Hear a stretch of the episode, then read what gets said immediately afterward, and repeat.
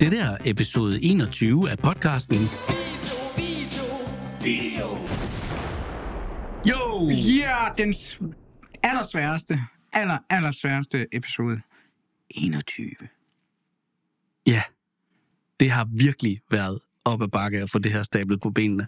Fire måneder, Thorsten Frøstrup. Uha.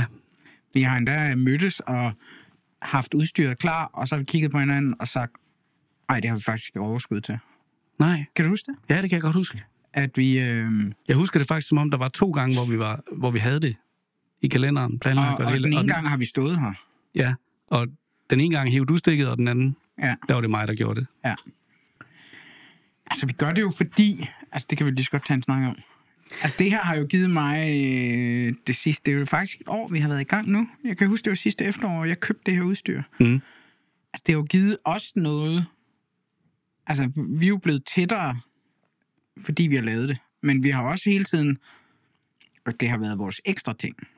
Ja, Øh, men jeg har savnet det. det har jeg også. Jeg har virkelig tænkt på det ofte. Og ikke mindst, når jeg sådan har været ude. Der var blandt andet et job, jeg lavede i Aarhus på et tidspunkt, hvor der kom en hen og sagde, hey, fed podcast, der er jo Brix laver, ikke? Så rammer det jo bare en sådan, Jamen, jeg har okay, også fået den. Hvornår kommer næste og sådan noget? ja, Jeg snakkede med Mick Dahl på vej herover i bilen. Ham drone. Ja, ja, Og han, kan ja, han sagde, Nå, det glæder mig fandme, og jeg skulle hilse. Jeg skulle hilse, by the way. ja tak. Nå, men jeg har snakket lidt med ham i telefonen. Nå, fedt. Øhm, øh, men nu er vi her. Ja. Og vi har lige snakket, vi har faktisk lige snakket, det kan du høre i Appendix. Mm. Men vi har lige snakket, hvor- hvordan skal vi gøre det? Og vi snakker også om tiden, vinteren og sådan noget, måske er lidt mere indbydende til det, men jeg vil gerne holde hver 14. dag nu. At hvis vi siger, at vi laver en episode hver 14. dag, og så må Ja. vi jo se, hvordan vi gør det. Det kan vi jo et stykke hen ad vejen også planlægge os ud Vi af. kan også prøve at ringe den hjem en gang imellem. Det må man måske også. Vi har jo prioriteret at mødes. Men, men øh, hvis nu det bliver helt umuligt, så kan vi jo også snakke over telefonen. Jamen, Ja. det har vi ikke prøvet. Jeg synes bare ikke, det er så fedt. Altså, jeg vil gerne have lov at lægge på bordet, at hvis vi gør det, så skal vi optage det på et eller andet Ja, ordentligt. det, det, det er jo din, så skal det... Jamen, det- Jamen, det ved jeg godt, og jeg respekterer det. Kærligt. Det er godt. Og Tak. alt det her. Nå, men øh, hvad, hvis, hvad skal vi snakke om siden sidst? Hvis vi kun skal snakke om det, så hvad har vi? 12 timer på kortet på... Ja, der er plads til det på mikro SD'en. Men lige nu synes jeg bare, at vi skal nyde, at vi er i gang igen. Ja, for fanden. Må man bande i vores podcast? Ja, det må man gerne. Ja. Øh, og vi har faktisk kondi. Det var jo også en tradition. Vi kan lige åbne. Det er rigtigt. Vi er simpelthen uh, tilbage, tilbage til rødderne. Ja, det var dejligt. Ikke så dårligt. Jamen, øh, siden sidst, altså sådan helt for nylig, jeg er lige kommet hjem fra i går, var det i går? Nej, det foregårs, fra Milano. Ja, du har været nede at skyde. Jeg har været i Italien og, øh, og filme noget så kedeligt som en øh, butiksåbning. Øhm, og Nå. fotografere, ja, det er sådan lidt mærkeligt. Er det, fordi det er svært at lave noget fedt, eller? Ja, nej, men det er simpelthen fordi vores første only, der hvor jeg arbejder, det er vores første butik i, øh, i Italien. Okay. Vi har jo sådan noget 800 butikker i Europa, men det er vores første i Italien. Og en anden vild historie, det har ikke så meget med mig at gøre. I november måned, der åbner vi fandme 25 nye butikker i Europa. Okay. Det er helt sindssygt. Men det her var meget vildt, og Milano, modens hovedstad, og kæmpe nyt center til 1,1 eller andet milliarder euro, og øh, ja, så sådan nogle opgaver laver jeg også. Øhm, Stilbilleder og video af det. Så en hård uge. Jeg har lavet meget andet også, men øh, jeg synes faktisk, vi skal snakke om dit først. Og det sjove her er jo, at du har været i USA. Det har jeg. Og selvom vi snakker sammen og i telefon, så har vi hele tiden sagt, jeg sagde til dig, jeg vil ikke høre om det. Du har ikke måttet fortælle mig noget som helst, selvom hvad det er en uge siden, du kom hjem. Ja, jeg kom hjem lige præcis for en uge siden, ja. Ja, øh, og der er hver gang, vi har snakket, sagt, nej, men vi vil ikke høre noget om det. Fordi at vi havde aftalt, at vi skulle lave det her. Det er så fint. Jeg har været til Masters in Motion, Og, prøv, det. og det har du jo været til før, og du har snakket om det i de sidste fem år, eller otte år, vi har kendt hinanden. Ja. Jeg var derovre i 11. Der besluttede jeg mig for at tage derover alene. Øh, hvilket var en ret vild oplevelse. Altså bare det der med ligesom at planlægge, og nu skal jeg med et fly, og nu skal jeg til Austin i Texas, og jeg skal møde en masse mennesker, som jeg overhovedet ikke har mødt før. Øh, og det var jo nogen, jeg sådan havde set på nettet. Jamen, hvad er... Prøv lige at tage os tilbage. Hvad er Masters in Motion? Masters in Motion er sådan en, øh, en, hvad skal man kalde det, en konference for filmskabere. Og det er jo primært amerikanere. Øh, og det er et par, John og Christina, som har lavet det. Og det startede tilbage med DSLR-revolutionen. Og øh, Philip Bloom var inde over til at starte med, og det var faktisk meget ham, jeg kiggede på dengang. Og Vincent Laforet også, synes Vincent Laforet, helt sikkert. Der er en, en lokal fyr også for os, en, en der hedder Joe Simon, som er en øh, super sej øh, altså fotograf. Øh, og mange andre. Og det træk virkelig nogle, nogle spydspidser til. Dygtige folk, virkelig dygtige folk. Og det første år, jeg var derovre, der havde, jeg var jo bare totalt struck by... Øh, hvad hedder det, imposter syndrome, ikke? Altså, jeg tænkte, hvad, hvad laver jeg her? Alle de her mennesker, de er bare noget, der ligner cirka 10 gange federe end mig til at lave video, ikke? Men det var et fedt sted at være jo. Øhm, og der kom jeg hjem deroverfra. Det var faktisk der, jeg besluttede at, at købe mit første dyre kamera. Der købte jeg en Canon øh, C3, C300 Mark 1. Ja, det var ikke engang C100? Nej, det var C300 Mark 1. Jeg gik all in der. Øhm, Fedt. Ja, hvor Vincent uh, Lafayette, han var jo hyret af Canon til at lave den der lanceringsfiktionsfilm. Ja, jeg kan øh, godt huske den. ja. Så, så jeg var Så det er virkelig... workshops og sådan noget, ikke? Der er... Øh, man mødes om søndagen, om aftenen lige og siger hej. Så er det mandag, der er man i øh, konferencemode med talks og alt, hvad der kan foregå på sådan en scene der. Det er sådan en biograf, det foregår. Tirsdag er der breakout sessions, hvor man kommer rundt til nogle forskellige øh, delt op i grupper. Og så onsdag, der slutter man af igen med en, en dag med, med indlæg. Og ja, altså, der Hvor er, mange gange har du været over? Tre gange nu? det var fjerde gang Fjerde den her gang. Ja, så jeg var over i 11, jeg var over i 13 og i 15. Og så har der så været pause. Ja, der har ikke været nogen, vel? Jo, de, øh, de fortsatte faktisk frem til 19, hvor coronaen den så ramte. Og så er det her så den første efter corona. Og som de så annoncerede, efter at vi havde bestilt billetter, til at være den sidste. Nå. Ja, så de har sådan set øh, hævet stikket på det. Wow. Men altså, der var meget snak bagefter. Okay. Det kan de ikke. Nej. Nå, men prøv at høre. Øh, du var derovre sammen med to andre. Ja, jeg havde taget øh, Kim Jean Carlsen med, som jo har ageret fotograf på nogle af vores fiktionshyggeprojekter. Jeg har med Redden, ikke? Jo, han har en, øh, en Red One MX. Ja, en helt gammel glas. Ja, det- Fandme stadigvæk gode billeder. Ja, det er en sjov maskine, den der. Og så havde jeg øh, inviteret Simon med, min elev. FTP-elev. Ja. Og han, jeg, jeg har på fornemmeren, at han, øh, det kommer han ikke til at glemme sådan lige. Fedt. Du er vild. Hvorfor inviterede du ikke mig og betalte for mig også? Jeg spurgte vil- dig også, om ikke du skulle med. Jamen, jeg havde ikke tid. Nej. Sorry, jeg ville virkelig gerne.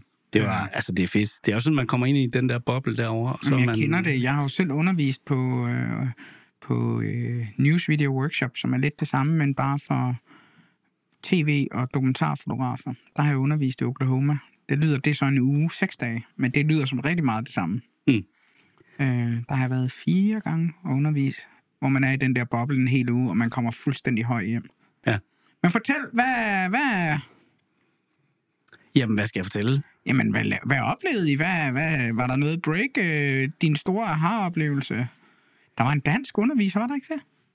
Øh, jo, øh, hvad hedder hun? Øh, Charlotte Hende der. Brugs. Ja. Ja. Øh, var derovre og havde en breakout session om tirsdagen. Fortæl, hvad... Og det var så lidt sjovt at komme hen. Så Simon, han, han, da hun så var færdig, øh, alt er jo på engelsk, og så, så gik han op og prikkede hende på skulderen og sagde, hej, nå, det var et fedt, øh, fedt oplæg. Sådan, uh, hun anede ikke, at der var nogen fra Danmark, hvilket også var sådan lidt underligt, ikke? Fordi Ja. det var bare så ærke amerikansk. Nå, hvad, øh, fortæl mig, hvad, er jeres, øh, hvad var programmet om mandagen det? Jamen, så skal jeg lige ind og finde det. Jeg kan jo ikke... Øh... Jeg troede, det var... Hvad, hvad, hvad er det fedeste, hvis du tager en, det, der har givet allermest? Jeg, jeg vil sige, nu er det fjerde gang, jeg er derovre. Øh, jeg vil tro, de første par gange, der vil jeg sådan kunne dykke ned i noget og sige, det der var fedt. Det der var fedt. Altså nu, for mig handler det meget om, at jeg på en eller anden måde er jo ligesom, hvad skal vi kalde det, equalized. Altså, der skal meget til at imponere på den måde. Ikke? Altså, der er ikke meget af det, jeg ikke sådan enten kan måske regne lidt ud, eller selv har læst mig til, eller Altså, jeg fyldte lidt op, ikke? Ja. Og, mi, og min, min umiddelbare plan var egentlig også, at jeg havde gået og snakket så meget til Simon om, hvor meget jeg havde fået ud af det. Og så tænkte jeg, at det kunne være fedt, hvis han også... Fik altså, den. Ja, nu kører han jo på fjerde år nu, ikke? Og er snart færdig som FTP. Øh, der er det cool at, at give ham den med, tænker jeg. Og få, så han får, fik få noget ud af det. Helt sikkert. Han var helt, øh, han var helt plads bagover. Fedt. Og han er også udadvendt, og det passer godt ind i den der amerikanske mentalitet. De er gode til at bakke hinanden op, de er gode til at dele historier, de er gode til at snakke med hinanden. Altså, janteloven findes ikke Nej, i USA. nej, det ved jeg, det er, og det er okay at sige, prøv at se, jeg har lavet det her, der er fedt. Lige præcis, og så er folk med med det samme, ikke? og roser dig, og øh, er ikke, nej, det er noget lort, eller hvis de endelig, så er de konstruktive, og, og sådan noget. Det er jo også det, jeg har fået ud af at være rigtig meget derovre. Gået på, altså, OU, Oklahoma University, med NPPA, altså, der er jo en del af fakultetet, og sådan nogle ting. Øh, og jeg kan fandme godt lide den der øh, måde. Den amerikanske tilgang, det kan også være sådan lidt, Øh, altså, øh, og vi havde jo en del militærfolk, det er meget sjovt at døve det. På vores kursus var vi sådan 150-160, og det egentlig startede i for 50 år, 60 år siden. Øh, startede kurset. Det er 61 gang i år, der var jeg ikke med, der kunne jeg heller ikke. Det har også haft pause. Men så vil jeg, det startede egentlig som undervisning af nogle f- øh, combat photographers til Vietnam, i Vietnamkrigen, før Vietnamkrigen. Øh, så vi har stadigvæk en del soldater med for de her combat teams, og så er det bare sådan noget, thank you for your service, og den der, i starten er man ved at kaste op, men jeg har jo også været soldat, og så tænker man egentlig, okay, det er sgu egentlig meget fedt, men det er meget amerikansk, det er også dernede i syd, det er jo lige, Oklahoma lige nord for Texas, ikke? Altså, du ved. Ja. Ja, jamen, altså, og man får, jeg synes, at man får også nok af det der. Det er jo noget anderledes samfund. Ja, det må man sige. Jeg synes, det, det, er, det er markant, den der måde, at de ligesom alle sammen bare ikke synes, at staten er fed. Ej, det er helt vildt. og deres, altså, øh, forskellen imellem rig og fattig er jo også helt enorm. Og det øh, kan man også se, altså fra jeg startede med at komme i USA for 23-24 år siden, jeg havde været der før, men sådan, som voksen arbejde og det ene og det andet, øh, det er bare gået ned ad bakke. Hjemløse og alt muligt. Overalt. Overalt. Zombier. Ja, fentanyl. Ja. Ja, Det er helt vildt. skrækkeligt. Ja. Nå. Men hvad, hvad, Ja, hvad, hvad kom men, igennem? Men altså, så også overordnet set derovre, så var der sådan lidt en afmatning, fordi de har- går jo igennem hele det her show med strækkerne, og, øh, og de har jo også øh, stigende dagligvarepriser og sådan Hvor noget. mange var der med for lige at... hvor Vi var, vi var 83 til Okay. arrangementet, og i princippet var der sat øh, 100 pladser Ja. til salg. Så der var ikke fyldt op. Og et andet valg, de havde truffet, det var at sige, at vi, vi, skal, vi har ikke nogen sponsorer på i år. Så, øh, og, og, altså, der var en tydelig... Jeg, jeg spurgte ind til det hos John og sagde, "Bror, hvordan... Altså, det er ikke helt, som det plejer, det her. Nej, men de, de har vurderet, at folk har simpelthen ikke... Øh, folk har ikke øh, råd til det, og sponsorerne havde med det samme spurgt sådan noget, jamen, hvor mange kommer der? Og sådan, "Jamen, det kunne de ikke rigtig svare på, fordi nej, men der er garanteret nedgang i det, ikke? Altså, og det var jo også, det fik de også ret i. Altså, når de ikke engang til sælge 100 billetter til sådan et arrangement, det er jo ret voldsomt, faktisk. Ja. Men indholdet var super fedt. Mega fede, interessante mennesker. Altså, Hvad kom I igennem? Sådan noget, Jamen, øh, nogen, der viste en produktion og snakkede om det, eller teknikker, eller... ja, altså alt muligt. Øh, der var øh, folk på, som havde lavet low budget, altså virkelig, øh, som skrabede tingene sammen, øh, skaffede sig adgang til nogle, øh, nogle volumes for at lave noget LED, øh, setup, øh, lavet green screen, og øh, så Gregory Middleton, hans pas var udløbet. Han skulle rejse fra Canada, og han var den første speaker, der skulle på, så vi fik lige lidt slinger i valsen til at starte med. Øh, men så ringede de op og lavede en, øh, en Zoom med en, øh, en af, hvad hedder han, øh, uh, The Great Tannenbaum, øh, hvad, hvad hedder han ham, instruktøren, øh, han lavede sådan nogle vildt øh, stilistiske... Øh, åh, det er sindssygt, jeg kan huske det. Nå, kæmpe Hollywood. Hvad hedder han? Øh... Ja, slet ikke. Jeg Han har, han har også lige lavet en film... Øh, er, nå, det, prøv at det finder er jeg det lige ham ud med de centrerede billeder? Hvad er det, han Ja, lige præcis. Hvor Hvad det er hele det, er... Ja, hvad hedder han? Øh, han hedder... han har lige lavet den der Star... Den der City. Ja, øh, ja, ja. Har han været fotograf på det? Ham ja der hans, jeg. hans fotograf, og han har brugt ham igennem Hvad er det, han hedder? Mange år. Han hedder... Øh, han hedder... Øh, ej, og jeg er jo så... Jeg elsker hans mega centrerede billeder. Øh, Ja. Han hedder... Åh, nu sidder de og tænker. Nå, men et af de andre år, der har det været hans, øh, hans setdesigner, som Ja, okay. har været med også. Det er også mega sjovt at høre om. Nå, Øh, nå, folk derude ved godt, hvem det er. skal vi lige slå det op? Ja, det gør vi altså lige. Michael, eller andet. Men altså, prøv når jeg så kigger her på listen, så kan jeg bare nævne nogle af de der film, de har lavet, ikke? Altså, det er, det er Master of None, det er Star Wars Story, det er Rogue One, det er uh, Inside Man, uh, A Beautiful Mind, det er Malcolm X, det er School of Rock, det er Iron Man, Iron Man 2, det er Birdman, det er, altså, vi er den der liga, ikke? Også, så det er alle de der folk, der ligesom er, er med på de der, mange af dem, altså de har alle sammen været med på et eller andet markant, ikke? Og, og, det er klart, så nogle af dem, de bruger meget energi på at snakke om, om sjove anekdoter og sådan noget. Men de fleste af dem heldigvis, de bruger energi på ligesom at sige, jamen, I er filmskabere på niveauet under mig. Potentielt kunne I godt komme op på det her niveau. Derfor gør jeg et stort nummer ud af at prøve at forklare jer nogle af de ting, jeg vil ønske, jeg havde vidst. Ja, Før jeg nåede det er jo det til det høje niveau. Det, det, det, er jo det, det er jo der, man... Ja, og det er omdrejningspunktet, ikke? Og så samtidig så er det, så er det smurt ind i en masse humor. Altså ham der, Ja. John, han er bare, han er bare mega sjov. Altså, og stemningen er god. Man mødes om aftenen på en, øh, en bar, som de ligesom, man får at vide i enden af dagen, og siger, okay, vi har lavet os ind på den her bar, så det er der, vi skal mødes. Og så mingler man bare. De kalder det mixer. Og Nu er de nogle fede mennesker. Ja, masser. Super dygtige folk. Både folk, der handler med gear, folk, der altså, udvikler gear. Men det er vel også der, du mødte Kessler. Du er jo ret stor og har masser af Kessler-gear. Jeg sidder i hvert fald på nogle flight cases, som jeg ved, der er Kessler i her, vi sidder i. Helt sikkert. Det, og det er den eneste årsag til, at jeg har Kessler i min produktion. Det var, fordi jeg mødte ham der tilbage i 11. Og hvor han, han gav mig en øl og sagde, prøv at høre, mit gear det holder. Hvis du har nogle problemer med det, altså køb det, dyrk det. Hvis du har nogle problemer, så ringer du bare, så fikser vi det. Så det var jeg tryg i. Også selvom Det var en øl, der gjorde, du brugte 350.000. det er nok den bedste øl, der er givet ud. Jo, men altså, man kan sige, at jeg havde bare den der personlige relation Ja, til ja, ham. men prøv at høre, sådan er det jo med alt. Ja. Øhm, Og så synes jeg, det var tydeligt at mærke på ham, at han faktisk mente det. ja, ja, men ja, det er fandme også lækkert gear. Ja. Nå, men fedt. Altså, det er jo fyldt meget. Helt sikkert. Altså, og så er det jo også det er jo noget af en tur at rejse derover på den anden side af kloden. Hvordan og var det med ryggen og flyve og Jeg har ikke haft nogen problemer. fedt? Og rejse med din elev? Har så i dobbeltseng sammen, eller? Nej, nej. Nej, der var fuld luksus på hele turen. Wow.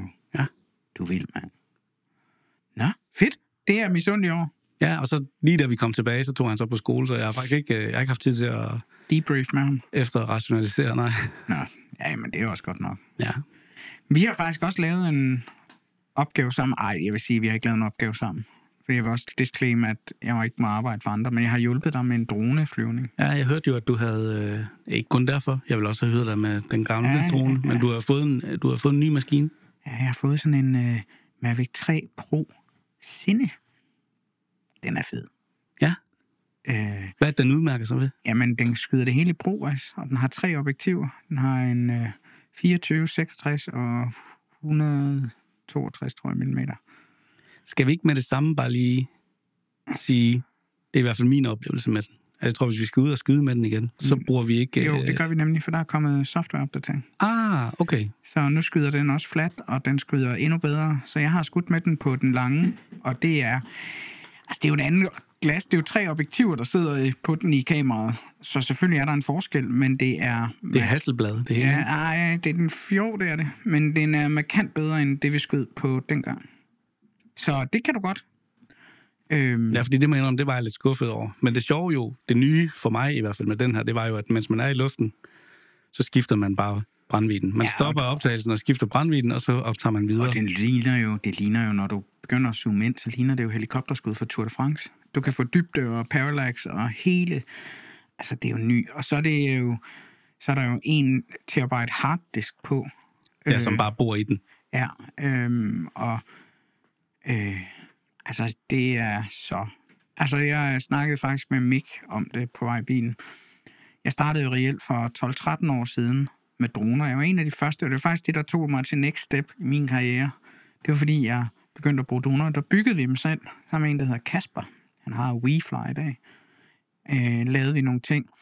Det kostede 100.000 at bygge sådan en drone. Øh, og man satte et øh, 5D Mark II på, og man kunne ikke, og du kunne lige se noget, men du skulle huske at starte optag nede på jorden. Og, og prøv at høre, den her drone, altså, man kunne kun drømme om, altså når man tænker på rejsen, ikke, så sprang jeg først et Phantom over, købte en Phantom 2 med GoPro, og vi byggede skærme selv, og en Phantom 3, tror jeg, jeg fik, og øh, så har vi haft en øh, Mavic 1, og du ved, men det her, det er, altså i min verden, der er det jo, jeg gik jo væk fra droner og hyrede folk ind, fordi at det blev, så skulle man op i Inspire og store, og det ene og det andet specialist, men nu er, nu er vi gået den anden vej igen. Nu kan man få de der ting. Det er så sindssygt. Ja, man får virkelig, virkelig meget... Den er heller ikke billig. Nej, nej. Nej, det er klart. Men øh, vi fløj sammen, og det var hyggeligt en eftermiddag, hvor jeg hjalp dig. Der var super godt vejr, og timingen var rigtig. Ja, det var fedt. Mm. Og det blev nogle gode billeder. Kunden var super glad, så another one Ja, ja. ja. for the records. Hvad har du ellers gang i?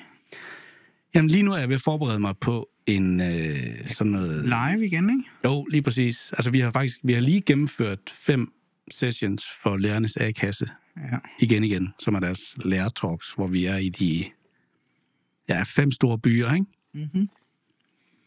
Jeg så Øh. noget fra Arbejdermuseet, det var fandme fedt.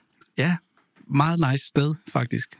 Øh, sådan gammel Ja, jeg har sal. været til fest og generalforsamling og sådan noget derinde. Ja, altså det er, jo, det er jo et museum, Ja, kan man sige, men som så har mulighed for, at man kan, lege det. de kan facilitere ja, forskellige små Ja. shows og sådan noget. Ja. Øh, men jeg er ved at forberede mig på et job i næste uge, hvor jeg skal øh, med øh, Christian Mikkelsen fra Månefilm op og levere en vare til Nordlys. Deres direktion har nogle budskaber til de forskellige afdelinger. Det er en stor butik, Nordlys, Er det? efterhånden. Så det glæder jeg mig rigtig meget til. Og det er selvfølgelig med intentionen om at levere det fedeste. Er det live, eller er det live on tape, eller hvad er det? Det er live. Fedt. Ja, jeg tror, vi transmitterer til fire andre lokationer fra en scene i kantinen i Silkeborg. Er der, øh, er der publikum på os, eller er det... Der sidder 230. Og så har de til deres andre kontor også. Ja. Nå, spændende. Så det er sådan noget hybridagtigt. Ja, lige præcis. Nå, fedt. Det er nice. Ja. Ja, udover det, så har jeg lige lavet en lille... Jeg har klippet en lille film i dag, øh, som handler om, at vi faktisk her i vores øh, kontorfællesskab godt kunne bruge... Ja, nu trykker du lige øh, på den der grønne for en gang. Nej, den er gul. Fordi nu er det dig, der, nu er dig, der reklamerer. Den var også kraftig, den lyd, var den Ja, ikke? nu prøver lige igen. Du reklamerer for dit kontorfællesskab. Nå ja, må jeg ikke det? Jo, jo, men, Men det er jo ikke et bare... brand, er det? Jo, det er det. Det hedder F16. Det er rigtigt. Men der, hvis der er nogen, der kender nogen i Vejleområdet, der kunne bruge øh, et, øh, et, nogle rum, eller et rum, hvor der er plads til skrivebord, og, og der er møderum her, og sådan noget. Og, Du er her. ja, jeg har også, ja. Og der er også mange andre Det er rigtig et fedt fede, sted. Det er fede et fedt mennesker. sted. Det er et fedt sted. Ja. Ja, Der sidder et par arkitekter, og der er nogle konsulenter, og kreativt og... ja, der er nogen, der har en fabrik nede i, i øh, Sydafrika, der bygger kajakker, havkajakker. Fedt. Der er alt muligt sjov her. Nå, Og vi har det godt, og det er et fedt sted, det ligger centralt. ja. Så det har du lavet. I havde arbejdsdag, ikke? Og så... Jo, lige præcis. Det var så dit job. Det var så mit job at lige at klippe sådan en film sammen. Det var også dejligt. Ja, nå, fedt. Øhm, Hvad skal du? jamen, jeg har, lavet, jeg har lavet mange ting. Altså, jeg lavede jo lige efter sommerferien, lavede sådan et... Der havde jeg faktisk skyret dig ind. Kæmpe event. Mm. Øh, sådan en supply summit med 430 udenlandske leverandører fra hele verden øh, event, hvor at, øh, vi øh, storskærmsproducerede og optog og gjorde. Øh, Kasper Julemand. og var der landstræneren, og Felix Schmidt var vært, og paneldiskussioner, og interaktion med publikum, og forproduktion, og To forskellige øh, venues faktisk på en dag. på en dag, hvor vi måtte flytte imens, og tredje næste morgen, og altså, det var tre måneders arbejde, og det blev bare pissegodt. Øh, for at sige det mildt. Vi har aldrig oplevet noget, der var så fedt. Øh, I organisationen, det så godt ud. Mm. Øh, jamen, så har jeg Så har jeg lavet, det har jeg arbejdet på, og så har jeg klippet på nogle andre, og så har jeg faktisk lavet, det er jo meget relevant, øh, det er Black Friday i næste uge. Ja. Øh, så jeg har faktisk været hovedmand sammen med nogle andre, øh, men været hovedfotograf og klipper, og øh, på vores hele Undis øh, Black Friday-kampagne, som kommer til at køre i alle lande i Europa. Øh, og live ude i butikkerne på skærme og på alle sociale medier. Jeg har simpelthen lavet en, øh, vi har sådan en tagline, der hedder Join the Party, fordi sæsonen op mod jul og nytår er i tøjbranchen en stor branche, og, og partykapslen og sådan nogle ting frem til nytår er vigtigt. Øhm, Hvad kalder I det? Partykapslen? ja, det er en kapsel, det er sådan drop af en kollektion, hvor der er... Nå, det er det danske ord for, for, for Capsule. drop, faktisk. Ja, party capsule, eller party drop, eller Okay. sådan, du ved, der er en, en, en øhm, øh, så det er med fest, så havde vi lavet et narrativ, en historie om øh, øh, fem piger, Fest i gaden. yes, på vej på klub. Øh, og det handler om, øh, det handler om at lave, øh, øh, man skal også lave en countdown. Altså i dagene op til øh, mandag til torsdag, så der er fire countdowns, og så er der en hovedevent, som kører på, du ved, det er meget Instagram og sådan nogle ting, øh, vi arbejder til. Øh, og og øh, så vi lavede simpelthen en historie, hvor at hovedfilmen går af på, at der er fire, fem piger, der går ned i en gade om aftenen på vej. Man kan se, de er på vej i byen. Så ankommer de til en klub, afleverer frakkerne, natklub. Så skal de lige på toilettet og sminke sig sammen. Og så sidder de i baren øh, og øh, tager selfies med et gammelt Canon G10. Øh, og øh, du ved, som piger nu gør, eller man gør, når man er i byen, sådan lader op. Og så hele kombinationen er, at de går amok på et dansegulv og danser. Og øh, det, er så, de, det er jo ikke reelle modeller, men det er faktisk dansere, vi har entreret med. Hvor lang tid brugte de på at skyde? Jamen, vi brugte en dag. Okay. Fra klokken 8, walk-in klokken 8, på en natklub i Aarhus, i Lulu. Sådan en halveksklusiv, ikke det meste, ikke, men sådan en et oppe, og skulle være ude klokken 17. Øhm, men det her optræk, det øh, altså ankomst, jakker, toilet, sminke og barn. Det er de fire countdowns. Og når du så ser øh, hovedfilmen om fredagen på Black Friday, så får du hele historien. Så den første dag, der ser du dem udenfor, hvor der så er join the party. Og så dagen efter, så er der en sekvens. Øhm, Er det noget, du har udtænkt? en, det vil jeg ikke tage, øh, det vil jeg ikke tage, hvad kan man sige, æren for at have udtænkt det. Jeg har været med i det. Men det er jo selvfølgelig en stor holdindsats. Øh, vi har marketingchefen fra vores butiksdel, vi har Somi-manageren, vi har Søren, min gode fotografkollega, øh, som også er med, øh, og vi har nogle af pigerne fra Somi-afdelingen, altså content creatorne, der sidder og styrer. Og det har været sådan fælles, øh, men Runa og Sofie, managerne der, øh, har været hoved, så har de hørt alle vores skud. Jeg vil ikke sige, at der er nogen, der har den største, øh, men vi har alle sammen givet noget. Øh, jeg har skudt det, og den måde, vi så gør det på, for jeg skulle også klippe det, øh, det er så, Søren har øh, kørt med min... Øh, du ved, jeg har sådan en sender på med en skærm, ekstern skærm. Så Jeg han har, tror, jeg tror, jeg mødte Søren nede i gågaden her i Vejle i går. Kan det passe? det kan da godt passe. Men kommer han herfra, eller hvad? Ja, han bor i Jelling. Nå, men så var det jo... Øh, ja. Han hed Fri i går, tror jeg. Ja. ja, ja, jeg tror, han gik med kæresten, og så kom vi til at stå ved et fodgængerovergang, og så jeg nikkede lige til ham. Ja, ja, ja. Øh, ja men det, han var fri i går, så det kan godt øh, passe. Øhm, men, men der har vi et ret fedt samarbejde. Vi skød også Black Friday sammen. Vi har skudt en del kampagner. Fordi du ved også det der med at stå med et kamera, så ser man nogle ting, men det at have en med nogle andre øjne på, og se billedet og sige, prøv lige det der, eller det er bare et pissefedt samarbejde. Ja, det er Øh. tit, det er tit godt lige at have et input. Øh, Fordi man skal frame og fokus og lys, og du ved, øh, pissefedt. Øh, og det har været, øh, altså det er jo bare øh, et stort projekt, øh, fordi at ud af det skal der så også klippes en masse stories og reels, og det skal sprogversioneres til alle vores markeder.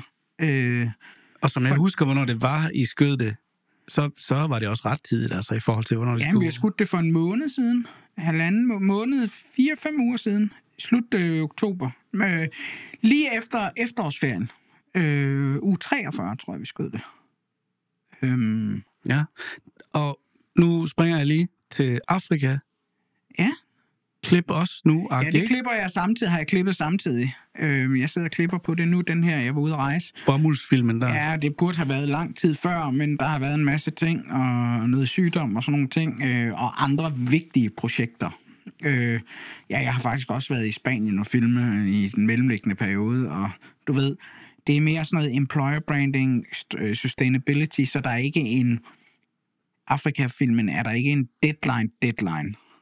Øh, men, men, øh, men, Det er det lidt mere langstrækt. men det klipper jeg på faktisk lige nu. Øhm, men det fede var, at vi lavede faktisk helt klubstemning deroppe på Lulu. De havde noget grundbelysning, men det var ikke helt klubbet nok. Og det var simpelthen, så jeg brugte, øh, jeg kan sige, tre typer lamper. Jeg brugte en øh, Nalux Evoque 900, øh, fordi den kolder. Øh, og den, øh, den satte jeg til i sådan en effekt mode og cykle imellem nogle kunder. Jeg kunne sætte, hvor meget øh, frekvens, og hvor den skulle være. For eksempel, det ville ikke blive for rødt, så lignede det lidt et bordel. Så kunne man tage ud på hue-wheelet, altså hjulet der, kunne man tage den røde ud, øh, som sådan en spot, der stod og cyklede. Så har vi brugt pavotubes i forskellige. Og så er faktisk en Forza 60C også, øh, for en anden line, til hvis vi lige skulle bløde op. Og der kunne man faktisk med de få midler kreere en øh, hel øh, øh, klubfilm, og det var bare fedt. Skudt på FX6, og øh, ja, jeg brugte faktisk din øh, Easy Rig. Ja. Det er fandme et godt værktøj. Ja. Øh, den her bøjle, man har over på, altså nærmest en rygsæk med en bøjle over hovedet, dem der ikke kender det. Mm, jeg har overvejet lidt, om man skulle måske i hvert fald lige prøve at teste den der fjederarm. Når de har, Ja. ja, det kunne være fedt, fordi så kan man gå lidt mere med den, og så bliver det helt stabilt. Ja, og, men jeg er lidt nysgerrig på, hvordan det reelt virker. Jeg har ikke prøvet den der arm. Nej, men det er bare så dyrt altid. Ja, det koster- Easter Erik, så koster det bare en milliard, ikke? Ja, Altså, Det- koster det en 25.000 eller sådan noget. ja, det er der omkring. Det er altså rigtig mange penge. Øh, Men man er også glad, når man har den på. ja, det fandme jo en hel dag, hvor med den på. Øh. Men det fede var faktisk, at man øh, med ret små midler med en sådan en natklub, og det er sådan lidt mere øh, eksklusivt, så det er ikke bare sådan, så lyset står og pumper derop. Der var noget grundbelysning, vi kunne skrue op og ned på, men hele effektdelen og keylight lavede vi bare med de øh, få lamper. Man kan sige, at nogle af de der batteriting og, og pavo tubes og de der, altså, de er jo også ideelle til lige præcis det der. Ja, og det, de må Det jo går ge- hurtigt, ikke? Og de må jo gerne, de ligner jo, når det er en natklub, ligner det jo sådan noget, altså bruger man som practicals. De må gerne være i billedet. Mm. Øhm, så det var bare en pissefed, øh, og jeg får at sige det mildt, jeg synes, vi, øh, øh, jeg synes faktisk, vi har lavet noget, der er Jeg glæder mig til at se det. rocker fedt. Og så vil jeg bare sige, og det vil jeg gerne reklamere for, og det behøver du ikke at trykke, fordi jeg har, for ikke, jeg har ikke fået det, jeg har købt det selv, men grains, altså sådan en rigtig filmgrain, øh, bliver jeg mere og mere fan af, og jeg bliver mere i øjeblikket er i sådan en fase, hvor jeg lægger rigtig meget på. Lad os lige snakke lidt om det. Øhm, men jeg har begyndt at bruge nogen for noget, der hedder R-grains, altså R-grains, som er indscannet øh, grains fra rigtig filmstok. Øh, og der er flere forskellige typer, og det er lidt pricey. Nu, Men, nu angriber jeg dig lidt, Brix. ja, Har du læst op på, hvordan øh, MPEG-4 encoding virker? ja, det har jeg i tidernes morgen. Det er bare fordi, at grain er jo mega fedt, hvis man skal encode motion JPEG til biografen, for eksempel. Ja, ja, det er rigtigt. Altså fordi, hvis man går i gang med at encode materiale til YouTube, eller Instagram, eller Facebook, eller alle Ja, de jamen, andre så- videoalgoritmer, som jo ikke har båndbredde til at vise grain. Men vi er, jo, vi er jo så heldigvis, altså man skal kunne sige det også den, vi er jo heldigvis, at de får større og større båndbredde, men jeg leverer også til skærme. Så der er, så der er, noget, der er noget mere i det end det. Der er du selv herover det er selvfølgelig Øh, øh, langt ad vejen. Men det vi oplever, det jeg oplever ved at teste, fordi øh, det er rigtig kodækket MP4, og, og, og, og altså det knuser. det, kræver, det kræver bare noget båndbredde at, at indeholde. Ja, og jeg skruer også op for øh, øh, hvad kan man sige, kvaliteten, når jeg eksporterer ud, og du kan jo faktisk også se i din rendering, at når du putter det på, så, øh, så slår den helt fra. Men jeg vil bare sige, det der air grains eller air grains, det er fucking fedt. Ja. Øh, og det ser meget ægte ud, også i en MP4. Jeg har i en Øh, periode, når jeg skulle eksperimentere med det der, så har jeg brugt noget, der hedder Renoiser Ja. fra Red Giant, tror jeg det er. Jamen, du er meget stor fan af Red Giant. Nej, jeg er egentlig bare kommet i gang med at bruge det, og så... Men du har mange ting for dem jo. Ja, det har jeg. Det har Ja. været sådan noget After Effects. Øh, Ja. ja. Men jeg vil bare sige, det synes jeg, man skal tjekke ud. Øh, det er fandme fedt øh, i min verden. Øh, og jeg bliver større og større fan, fordi at det gør rigtig meget i hudtonerne. Og så vil jeg også sige en anden ting, hvis man nu er Da Vinci-bruger til sin color grade, så er der sådan et effekt, der hedder halation. Øh, og det er der også i andres, men det er, øh, den får det der specielt i højlysene, får den nogle måder, og, hvor de bliver castet på. Jeg har brugt rigtig meget glow, også før. Nu en kombination af halation og glow. Og glow, hvis man så tilføjer lidt, øh, lidt øh, øh, green tint i højlysene med glow, og kombinerer det med det her halation, og så de der grains, så får man bare et filmisk udtryk, som er jeg kunne se på dine øjne lige der, Ah. at øh, det er godt. Altså, det synes jeg virkelig er, det synes jeg virkelig er, øhm, har højnet udtrykket. Det, det er jo nok kun mig og nogle nørder og dig, og man kan have mange kommentarer. Men jeg søger mere og mere tilbage til det der filmudtryk. Øh, jeg synes bare, det er fedt. Der er også noget med bredformatet der, ikke? Jo, jo, jo, jo, jo. Ja, det er så desværre i sådan en øh, Black Friday-kampagne. Det er, jeg har lavet en øh, 16.9, men jeg lever jo fandme det meste i øh, 1.1 og i 9.16. Øhm, øh, Hvad for nogle glas øh, kørte du på kampagnen der? Jeg skød Sony. De er 35 mm en 50 mm, sådan, du ved, helt klassisk. Øhm, fordi jeg netop, vi overvejede at skyde det anamorfisk. Jeg har jo sådan en helt setup af Siri anamorfisk, som er super fedt. Men hvis vi nu øh, hovedsageligt skal lede være kvadratisk og øh, omvendt, altså Story Reels format 9.16, så er det simpelthen for bredt. Ja. Øh, men jeg sidder jo og klipper i det der afrika halløj Mm. Du har lige set en snas. Ja, det ser lækkert ud. Det ser bare så fucking fantastisk ud. øh, og og øh, jeg sidder virkelig... Jeg, jeg, på en eller anden måde, og det er en ret sjov, det er en kreativ proces. Man har mange gange, så øh, skyder du noget, redigerer videre. Dø, dø. Og nu har det her ligget i 3-4 måneder. Øh, og det har egentlig gjort noget. Man får et andet forhold til Ja, det. man får et andet forhold, og jeg laver faktisk historien ikke om, men jeg er blevet skarpere, og jeg har faktisk haft ham, jeg har lavet nogle, øh, en mastersync og nogle flybys, mens vi har rejst, men jeg har faktisk haft ham personen hen og indtale nogle bidder, lavet noget re ting på faktisk det her system, som jeg har klippet ind i, og du kan ikke høre forskel, men det skærper historien, og jeg fandme... Åh, oh, hvor kan jeg godt lide det. Fed, fed fleksibilitet, altså at kunne hive ham ind og lave nogle soundbites ud over det. Ja, fordi du kan binde tingene sammen, hvis du nogle gange, hvis du har lavet et masterinterview med en kunde eller nogen, og nogle flyby-interviews, altså i min verden er et flyby, det er, at man siger, hey, hvad sker der? Mens man står i situationen, og så laver en bid, jamen lige nu står vi på den her mark. Så er du mange gange ikke sammen med personen igen, fordi det er en kunde, og du er ude. Men ham her, han er jo en del af min, han er jo en kollega, Jonas, jeg har filmet.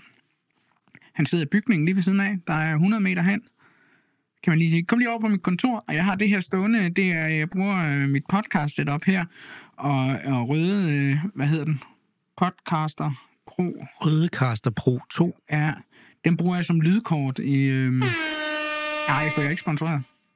Åh oh, nej. Øh, det vil jeg gerne. De må gerne sende mig noget mere. øh, jeg har selv købt og betalt. Øh, men den bruger jeg som lydkort og mixer og øh, teamsmøder og sådan noget. Og lige kunne jeg køre ham hen, og så satte ham ned på mit, mit skrivebord, faktisk som vi sidder her sådan lidt tilfældigt, og så bare lige spørge om...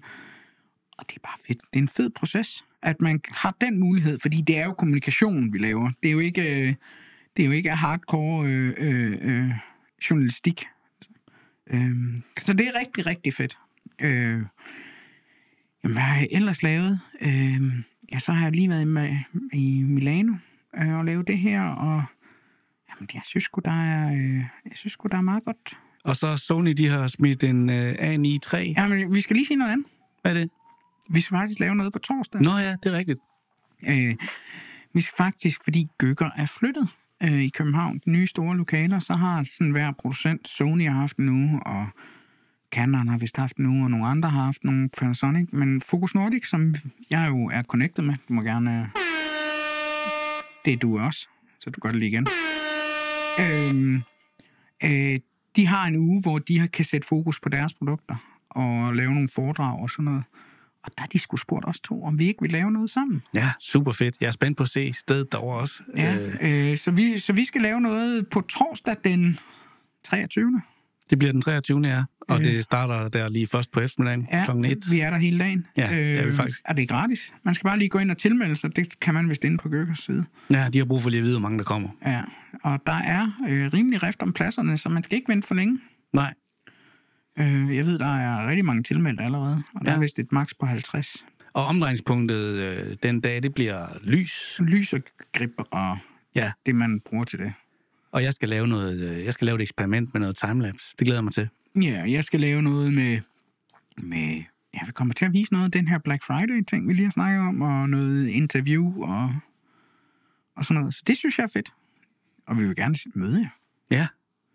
Vælg endelig på at komme, komme derud. Øhm, ja, så kan man jo sige, at vi plejer til at have noget teknik. Øh, nej, jeg har faktisk noget, inden vi skal tage teknik. Det er fedt, mand. Det, det vælter ud af Ja, os. og det er faktisk noget af det, du sagde i forbindelse med, øhm, med din USA-tur. Du nævnte det også lige kort inden øhm, vi gik på. Jeg tror, det var i øh, Appendix.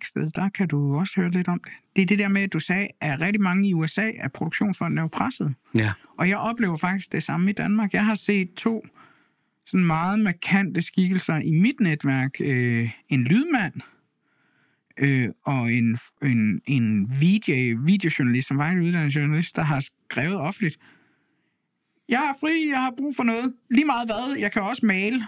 Øh, øh, øh, folk, der altid er fuldt booket på alt, er sindssygt presset. Der er sket noget med nogle budgetter på en eller anden måde. Jeg har hørt øh, nogen sige sådan noget med, at TV2 har meldt ud til alle deres freelancere, at de øh, ikke skal forvente at, at lave opgaver. Ja. Og produktionsselskaber, Deluca Film gik lige pludselig konkurs. Ja, hvad sker der der? Og hvad var det andet før det, der gik konkurs, ikke? Øhm, og det er jo sådan lidt større skala, men jeg fornemmer det også ved, at i min stilling får jeg henvendelser for folk, jeg vil sige, på vores niveau, altså forstå mig ret, som ikke er en del af produktionsselskabsniveauet, øh, miljøet eller øh, tv, men videoproducenter, som tilbyder sig. Mm. Og ja, når jeg begynder at få rigtig mange henvendelser, og det at sige, hey, har du noget freelance-arbejde, så er det fordi, man fornemmer, at branchen er presset. Ja. Øhm, hvad oplevede du i USA?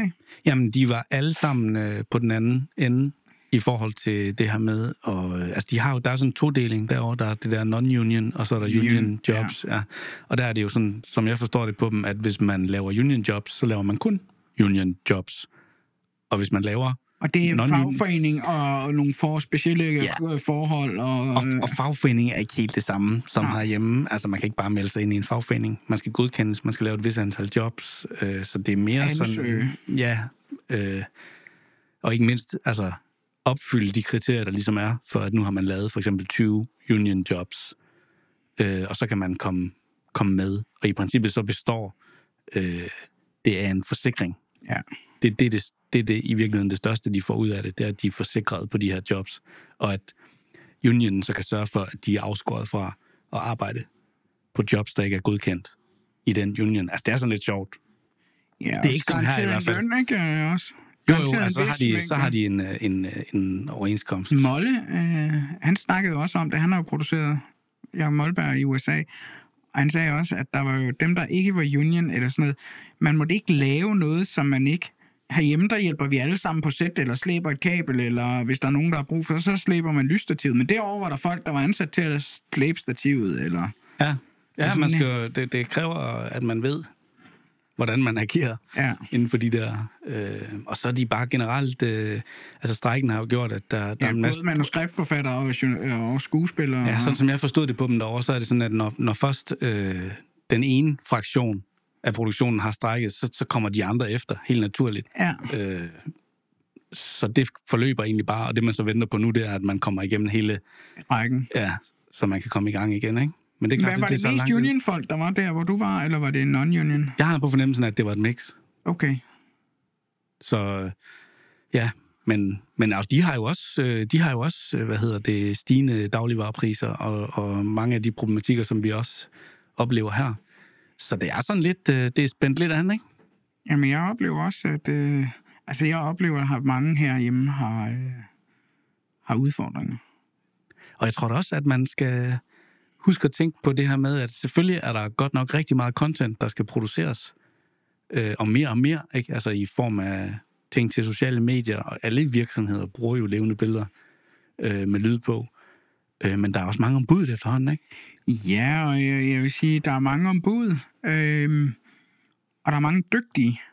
Men jeg synes også, at det, man hører priser og sådan noget, altså det er jo... Øh, når man ikke har været i branchen, og nu lyder vi jo rigtig gamle, det der med, jeg har jo fandme også lavet underbetalte jobs og, øh, og gjort noget, ikke? Men, og, og jeg kan egentlig ikke have noget imod det. Men, men jeg oplever lidt en tendens som det, jeg oplevede. Nu er jeg jo så gammel, at jeg er uddannet på film, altså som stillbilledfotograf.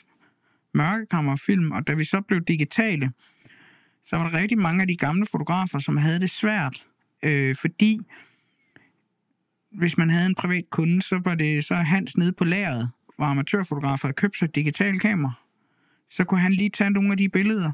Og så var der en periode, en overgangsperiode, hvor man mistede rigtig mange job, og så fandt de ud af, at det var nok ikke lige så godt, og så vendte man tilbage til at bruge profotograferne, Øhm, og jeg ser lidt det samme nu, når man har været de år i branchen, at, at, øhm, at der er en tendens til, at så kan man få ham på 18, og, og jeg siger virkelig ingen dårlige ting om ham på 18, fordi at det, jeg ser med mange af de unge, det er, at de laver vanvittigt gode billeder. Øh, vanvittigt flotte ting, og nye måder at gøre det på, og nye måder at bruge, og følger trendy med. Men da jeg var 18, havde jeg heller ikke styr på min kontekst og storytelling på samme måde. Og jeg tror og jeg kan håbe på, at det er lidt samme vekselvirkning. Hvis jeg, altså, jeg har masser, og jeg har tilbud, og vi har travlt på jobbet, så jeg er ikke presset. Øhm, men, Altså, jeg, jeg føler heller ikke øh, noget sådan men tilbagegang. jeg oplever bare, at folk er presset. Ja. Jeg Der er, helt klart, der er helt klart en fortælling i branchen om, at der er nogen, der er presset. Øhm, Og det har stået på i noget tid. Ja, det har det faktisk. Og jeg synes, at der er to, der er to yderkanter. Enten har man virkelig meget at lave, og har gang i den, og det er, om man er ung eller ældre, eller så har man ikke noget. Og det er, for, det er, når jeg kigger på forskellige folk. Det sjove er, at dem, der jeg snakker med, som ikke har så meget at lave, det er også dygtige folk. Det er ikke fordi, at de bliver valgt til eller fra på grund af kvalitet. Altså, jeg synes, branchen er i opbrud på en eller anden måde. Jeg kommer til at tænke på det her med, når man hører sådan en coach, øh, halløj, øh, YouTube, og, og altså man følger med i nogen, der ligesom har øh, valgt at bruge deres energi på at prøve at undervise andre i, hvordan man skal hvordan man skal drive sin forretning. Ikke? Så er der mange af dem her, der ligesom, der er sådan en overvægt af folk siger, niche down, niche down, altså du ved, skærp din forretning ind, øh, bliv øh, specialist øh, til noget, øh, så er det meget bedre og meget nemmere at tjene penge, ikke? Men altså, det gør sig jo kun gældende, når tilstanden er, at der er arbejde nok inden for den niche, man så vælger, ikke? Hvor, altså, jeg har jo valgt at være noget, noget bredere, og, og altså, diversify, eller hvad hedder det? Ja, diversity. Sprede det lidt ud, ikke? Øh, og have en palette, og det kommer jo mig til gode nu, tænker jeg. Jamen, jeg, jeg ser mig også selv som rimelig bred. Der jeg var i Italien øh, og lavede den her butik og det her kæmpe center, og jeg har lavet stillbilleder, som var rigtig, rigtig gode, fordi jeg har en baggrund som selvfotograf. Øhm, Ja, det er du pisse dygtig til, og du har det vildeste gear jo. øh, og så har jeg lavet video. Det er jo en farlig kombi, ikke? Ja, ja. Det, Godt værktøj og, og dygtige folk. Øh, og jeg kan lave nu, øh, ja, det er jo også sket siden jeg er begyndt på After Effects og kursus og sådan, du ved, jeg og drone har vi snakket om, og vi kan lave podcast. Det er jo også en af de der ting, ved at vi to har lavet podcast, nu har vi haft en break, men man lærer også det at arbejde med lyd og snakke i en podcast. Altså, jeg ser mig selv som, ikke en generalist, men jeg kan mange genrer. Jeg tror altså, det er en ret vigtig øhm, hvad kan man sige, i dag. Jeg tror ikke på niche down mere. Altså, jeg har ikke... Det, det er et tilfælde, at det er et argument, jeg kan bruge nu. Det der med at sige, "Nå, så er jeg lidt bedre stillet måske. Altså, hvis jeg kun lavede et eller andet, og der så ikke var noget at, at lave, lave inden for det, så vil jeg være presset. Men lige nu er jeg ikke presset, og, og det er egentlig bare, fordi jeg ikke har haft lyst til at niche ned. Altså, jeg har det fedt med at kunne mange ting, og hvad hedder det, altså pu- fylde viden på Jo, mig men selv. jeg kan jo lave stories og lave kampagner til sociale medier, vores Black Friday, til et af de største fashion brands i Europa, men jeg kan også lave halvdokumentariske fortællinger. Altså, Mm-hmm. det er jo, enten så kan man mange gange det ene eller det andet, ikke? Nå, men du har jo også du har taget et genialt spring ved at blive ansat øh, altså hos, hos bestseller der. Ja, ja. Det er jo fedt. Det er jo et kæmpe punkt på dit CV fremadrettet, lige meget Ja, hvad der sker, ikke? Ja, ja, man har lært det i hvert fald. Det er et meget godt sted at være. Mm. Så, men du var kort inde på det her, øh, vi plejer også at have det her teknikemne, og jeg har to ting. Du snakkede selv om Sony, nu må du hellere lige bimle, fordi dem er jeg jo associeret med. Øh, men Men jeg, jeg synes, jeg synes, det var sjovt, for jeg, jeg, den kom, mens jeg var i USA, den der, øh, hvor de releasede den der A93. Sony A9 Mark 3. Sony A9 Mark 3. Øh, det er en vild kamera. Ja, og så gik jeg ombord i det der med, med Prøv, prøv lige at sige, hvorfor det er vildt. jamen det, den bliver ligesom lanceret på, det er jo det her med, at den har global shutter. Jeg vil gerne lige øh, sparke den tilbage. Og ved du, hvorfor den bliver lanceret med øh, levering til foråret til januar-februar? Nej. Øh, den er jo målrettet rigtig mod, målrettet mod sportsfotografer, Mhm. mm-hmm. stillfotografer. Fordi der er. Stillsport. Yes. Ah, Fordi der er OL næste år i Paris. Og hver gang øh, A1'eren, den kom også op til et OL, og, øh, og det er derfor, den er lanceret. Og man kan sige Global Shutter, hvis vi lige skal tage det, hvad det er. Det er øh, øh, til forskel for de almindelige shutters, som vi har haft på øh, alle hybridkameraerne, men faktisk også øh, C300 Mark 1 2 og på FX6 og FX9. Det er jo, at eksponeringen, hvis man kigger på sådan en sensor, den laver ikke et fuldstændig readout øh, på sensoren, hvor den tager alle pixels på én gang og fryser. Den ruller ligesom nedover. det er ligesom en rambuffer, der skal tømmes, så det Ja. tager... Der tiden den når at skubbe sig, inden, inden man får udlæst øh, dataen Ja, og fra nu er der kommet så meget øh, processorkraft, at de kan læse hel frame på én gang. Og man kan sige, øh, det gør jo, at på videodelen, hvis man helt klassisk, det er at se en, øh, en videoklip af en helikopter med og uden global shutter. Global shutter, der er rotorerne fuldstændig lige, de er frosset, hvorimod, fordi de spinner hurtigt på en ikke-global shutter, hvad hedder en ikke-global shutter? Rolling shutter. rolling, øh, der, øh, der bøjer propelbladene faktisk lidt, hvis man fryser framen. Nu kan man få den ud, og det, hvad kan man sige, det er jo det, der er filmisk. På Ari øh, og de andre store sådan, cinemakameraer, der er også øh, global shutter. Ja, man kan sige, på gammel øh, celluloid, Ja, der øh, blev hele firkanten, altså hele framen blev eksponeret før. sammen. Ja. Øh, hele framen på én gang. Øhm, men rolling shutter har været et stort problem for stillfotografer.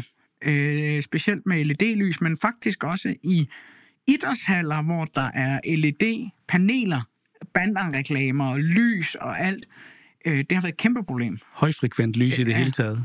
Øh, så det er faktisk, øh, det er jo releaset til det, som stillbilledkamera den løser og kan skyde 120 billeder i sekundet. Og så var der noget, der, der blew my mind, da jeg sådan sad og så. Der kom jo selvfølgelig lynhurtigt nogle, nogle YouTube-videoer op, og der bladrede jeg lidt rundt i dem og, og kiggede, og så var der en fyr der, der påstod, og det ved jeg altså ikke, om du kan bekræfte, eller om det overhovedet er rigtigt, men det her med, at når man så havde den her global buffer, så kunne man i, i princippet skrue frekvensen op, altså systemfrekvensen op, og så kunne man bede den om at udlæse to streams, hvor man kunne sige, okay, vi kører Øh, vi laver en slow-mo stream, som kører 120, men samtidig laver vi en real-time, som er en anden eksponering. At man faktisk med en algoritme vil kunne hive... Men det Øh, har jeg, jeg har ikke fået det bekræftet, men jeg har også hørt det. Men på stillbilledet... Og det, lige præcis det, vil jo være... ja, men, helt crazy. Men jeg tror, der er noget om det, fordi på stillbilleder nu, det har vi jo kun meget på video, lave pre-capture. Altså, så det har jeg for eksempel på mit FX6 og på mit FX3. Og sådan. Nej, på mit FX6, det her med, at jeg egentlig ruller 5 sekunder før jeg trykker optag. Det kan du lave på stillbilledet nu. Mm. Øh, så så den, når du trykker på knappen, kan du faktisk gå tilbage, så har den taget noget, der ligger i buffen. Lige præcis. Og det, det taler hen imod det der. Mm. Øhm, men Global Shutter, det jeg synes, der er vildt, og hvorfor jeg synes, nu har vi snakket stillbilleder og alt det her, men det er jo egentlig revolutionerende, at vi får det på et systemkamera, mm. hvor det ikke er på cinemakameraerne. Jeg tror, du skal i Vindes og Borano øh, på de store Sony, før du får det. Øh, men FX6, FX9 har det ikke, men et A93 har det. Mm. Øh, og det synes jeg er øh, mindblowing. Og det, det er en større revolution, og jeg tror, det er jo sjovt, jeg havde jo jeg har jo den der connection til Sony, så jeg havde jo snakket med dem. Jeg havde også hørt lidt, før det blev offentliggjort. Ikke meget, de er super strenge. Øhm, og jeg sad sammen med chefen for Norden på telefonen, da det blev releaset. Øh, hun øh, sad og skrev til ham, for han er, jeg er ikke chefen for Norden. Han er min kontakt og chef for Pro, foto og video.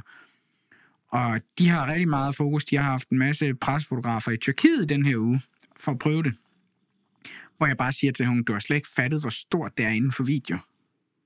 Åh, men, altså, øh, altså, fordi Global Shutter, så får du den der helt rigtige, det rigtige cinematiske udtryk. Ja, i princippet det sidste skridt for, at det rigtigt er imiteret celluloid. Altså, Ja, selvfølgelig ja. er der stadigvæk øh, grading og farver og alt det Ja, andet. men du men, får men, jo heller ikke, hvis du er inde i rummene, rolling shutter forsvinder, og alt det her, øh, og hele udtrykket, når det går stærkt og sådan noget, er... Og, og jeg mener, helt seriøst, jeg mener, det er en revolution, at det er blevet sat i sådan et lille kamera. Og tro mig, de andre Canon kommer også med det, og Panasonic, og det, det er ikke... Det er ikke øh, nu Sony, det handler jo bare om våbenkapløbet, ligesom atomvåbne. Mm. Øh, altså, når den ene kommer med noget, så kommer den anden også med det. Men det er jo beneficial for os. Øh, men jeg synes, det er, øh, jeg synes, det er vildt. Og jeg kan jo godt sige, at jeg har sagt, at jeg skal have et... Øh, jeg skal jo skyde et ret stort. Det er jo også sket. Jeg skal skyde et ret stort projekt for Sony til vinter i Norge i minus 25 grader. Øh, Jamen altså, prøv skal vi gemme den, eller hvad? ja, den gemmer vi, men jeg har sagt, at vi skyder det på dækkamera. Ja da. God idé. Øh, også fordi det er let og lille, og øh, vi skal ud i noget meget koldt sne og hundeslæde og alt muligt. Øhm, men jeg synes, jeg tror, det er en, jeg tror, det er en af de der, vi kommer til at kigge tilbage på, at det er en revolution. Ja, måske. Altså, hvis det, hvis det kan de der ekstra... Fordi altså, Global Shutter digitalkameraer har jo ikke... Altså, de har jo fandtes. Men ikke, ikke nede i de typer huse på den måde. Nej. Altså, det er, jo, de, det er jo teknologien, det er lidt ligesom da color science for de store cinemakameraer røg ned i de mindre kameraer. Du ved, Jamen, der er noget med den der buffer. Jeg, jeg kan mærke, der er noget med den der buffer, de har udviklet. Altså, Den kan altså et eller andet. Og så siger de, den anden ting, de siger, og jeg snakkede lige med en af dem, der var i Tyrkiet, altså fotograferne, ikke Sony, de siger, hvis vi synes, autofokusen har været god og vild, og vi blev blown away, det her er next level. Det er spændende. Det er mega spændende. Ja, så øh, super interessant. Så er der noget andet, vi lige skal runde. Nu er det Sony igen. Øh, kan du lige trykke? Men det er ikke så meget en reklame. Jeg har kameraet, vi skal snakke om nu. Mm. Sony FX3. Ja som er jo et vanvittigt kamera i min verden. Øh, jeg har filmet på det i den her uge øh, i øh, Italien på en gimbal, og det er pissegodt kamera. Øh, det mindste i deres cinema line, ej, de har FX30 også. Men igen, det kunne lige så godt være et Canon-kamera, vil jeg sige, eller være et andet kamera. Øh, nej, hvis Sony hører med, så kunne det selvfølgelig kun være Sony. Men forstå mig ret, det er mere princippet i det her, end det er øh, lige, at det er det kamera. Men The Creator, den her sci-fi film, Hollywood-film, 80 millioner dollar i budget. Det lykkes nogen at få lov til at skyde en Hollywood-film på et FX3. på en FX3. Ja. Og så er det, man bare siger, what the Man tænker, at de vil til hver en tid til det budget forlange, at hey, skal vi ikke bare lige gøre, som vi plejer? som nok er en ILF eller Der er ingen grund til at satse her. et eller andet. Men de har simpelthen valgt at køre, og vi så lige traileren sammen, øh, inden vi gik herhen øh, i gang. Og det ser jo fandme flot ud. Det må man sige. Man kan ikke se det. det ligner... Hvis, hvis vi ikke, man ikke havde vidst det, så havde man bare sagt, at det er bare en Hollywood-produktion. Ja, men det har så gjort det, at de har været noget mere fleksible på sættet. Det, det, det, jeg hører, det er jo, at man har set sådan nogle behind the scenes, og nogen, der snakker om det, ham DOP'en har, at øh, de kunne jo gøre, hvad de ville, og de kunne øh, lave nogle ting, hvor kameraoperatørerne ikke blev smadret. De kunne nå mere i virkeligheden. Ja, Og det gør jo noget ved budgettet. altså de har jo sat vilde glas og alt sådan noget foran, men, men det har været nemmere at arbejde med, og når billedkvaliteten er, som den er, Og jeg synes også, at jeg, den, jeg så lige et par YouTube-ting omkring det også, øh, da det var på sit højeste der, men der er også noget omkring det der med, at de faktisk kan skrue lidt ned for mængden af mennesker på sættet. ja, Altså, der er nogle grip-ting og sådan noget, som ikke bliver så voldsomme. Altså også alt efter, hvordan filmen er stilistisk. Men, men der er fordele der. ja og jeg må, jeg må jo sige det, jeg De har rejst mere rundt i virkeligheden. De har, de har, været, de har brugt mere energi på at flytte crewet rundt, i stedet for at fake locations. Fordi så de det er er, så, ud det er til jo virkelige mange, ja, steder. fordi ikke? det er mange gange en stor ting at flytte grip og ting til at man kunne klare de store kameraer. Øh, Technocrane, et eller andet 30 meter Technocrane-agtigt, det kan du klare meget nemmere. Eller sætte dem på en drone, nemt at have samme billede og, og sådan nogle ting. Men jeg, hvis jeg selv skal tale ud fra, jeg har jo FX6, jeg har FX3, jeg har A1, jeg har, du ved, og jeg må faktisk sige, jeg skød jo Afrika på FX3, og det skød jeg for at være mere low-key, og vi skulle producere i nogle områder, hvor at, øh, hvor at øh, det var ikke fedt med et kæmpe setup, og det gjorde det mere besværligt. Og jeg skød det simpelthen på FX3, og jeg vil sige, at de sidste 3-4 måneder har jeg skudt mere og mere på FX3. For eksempel lige været i Milano og skyde på FX3, fordi jeg skulle bare lige ned og lave noget hurtigt. Øh, og det er nemmere at rejse med, end at pakke og skille FX6'eren ned til andre ting, når jeg skyder de store fashion-ting. Black Friday har jeg skudt på FX6. Øh, øh, alt det her er fint, og det, øh, og det kan nogle ting, og variabel ND og alt. Men det er fandme nemt og hurtigt at sætte op. Øh, Det giver fuldstændig mening. Det giver Ja. mega meget mening. Ja, og jeg tænker også, hvis du skyder de der større ting, hvis du skal øh, montere crashcams eller på biler, hvis du skal montere alt muligt, så er det altså nemmere at montere sådan en lille bitte end et kæmpe... Altså, jeg synes, det, jeg synes faktisk, det er, det er vildt interessant i forhold til branchen, om hvad kameramodel det så er. Det er jo så, hvad det er, men, men at man går den vej. Altså, det er en vild tid, vi lever i. Mm.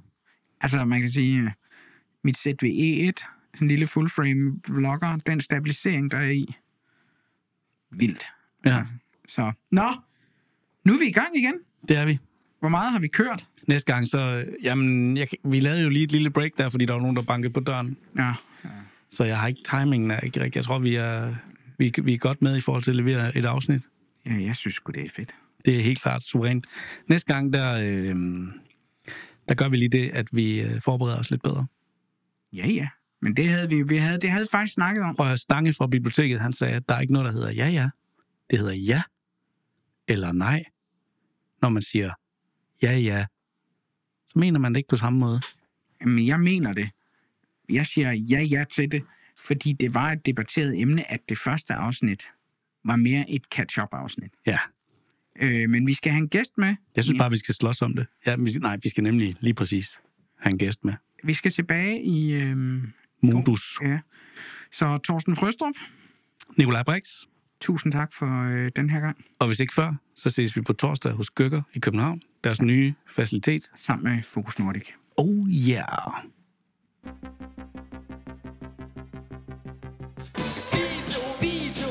Video.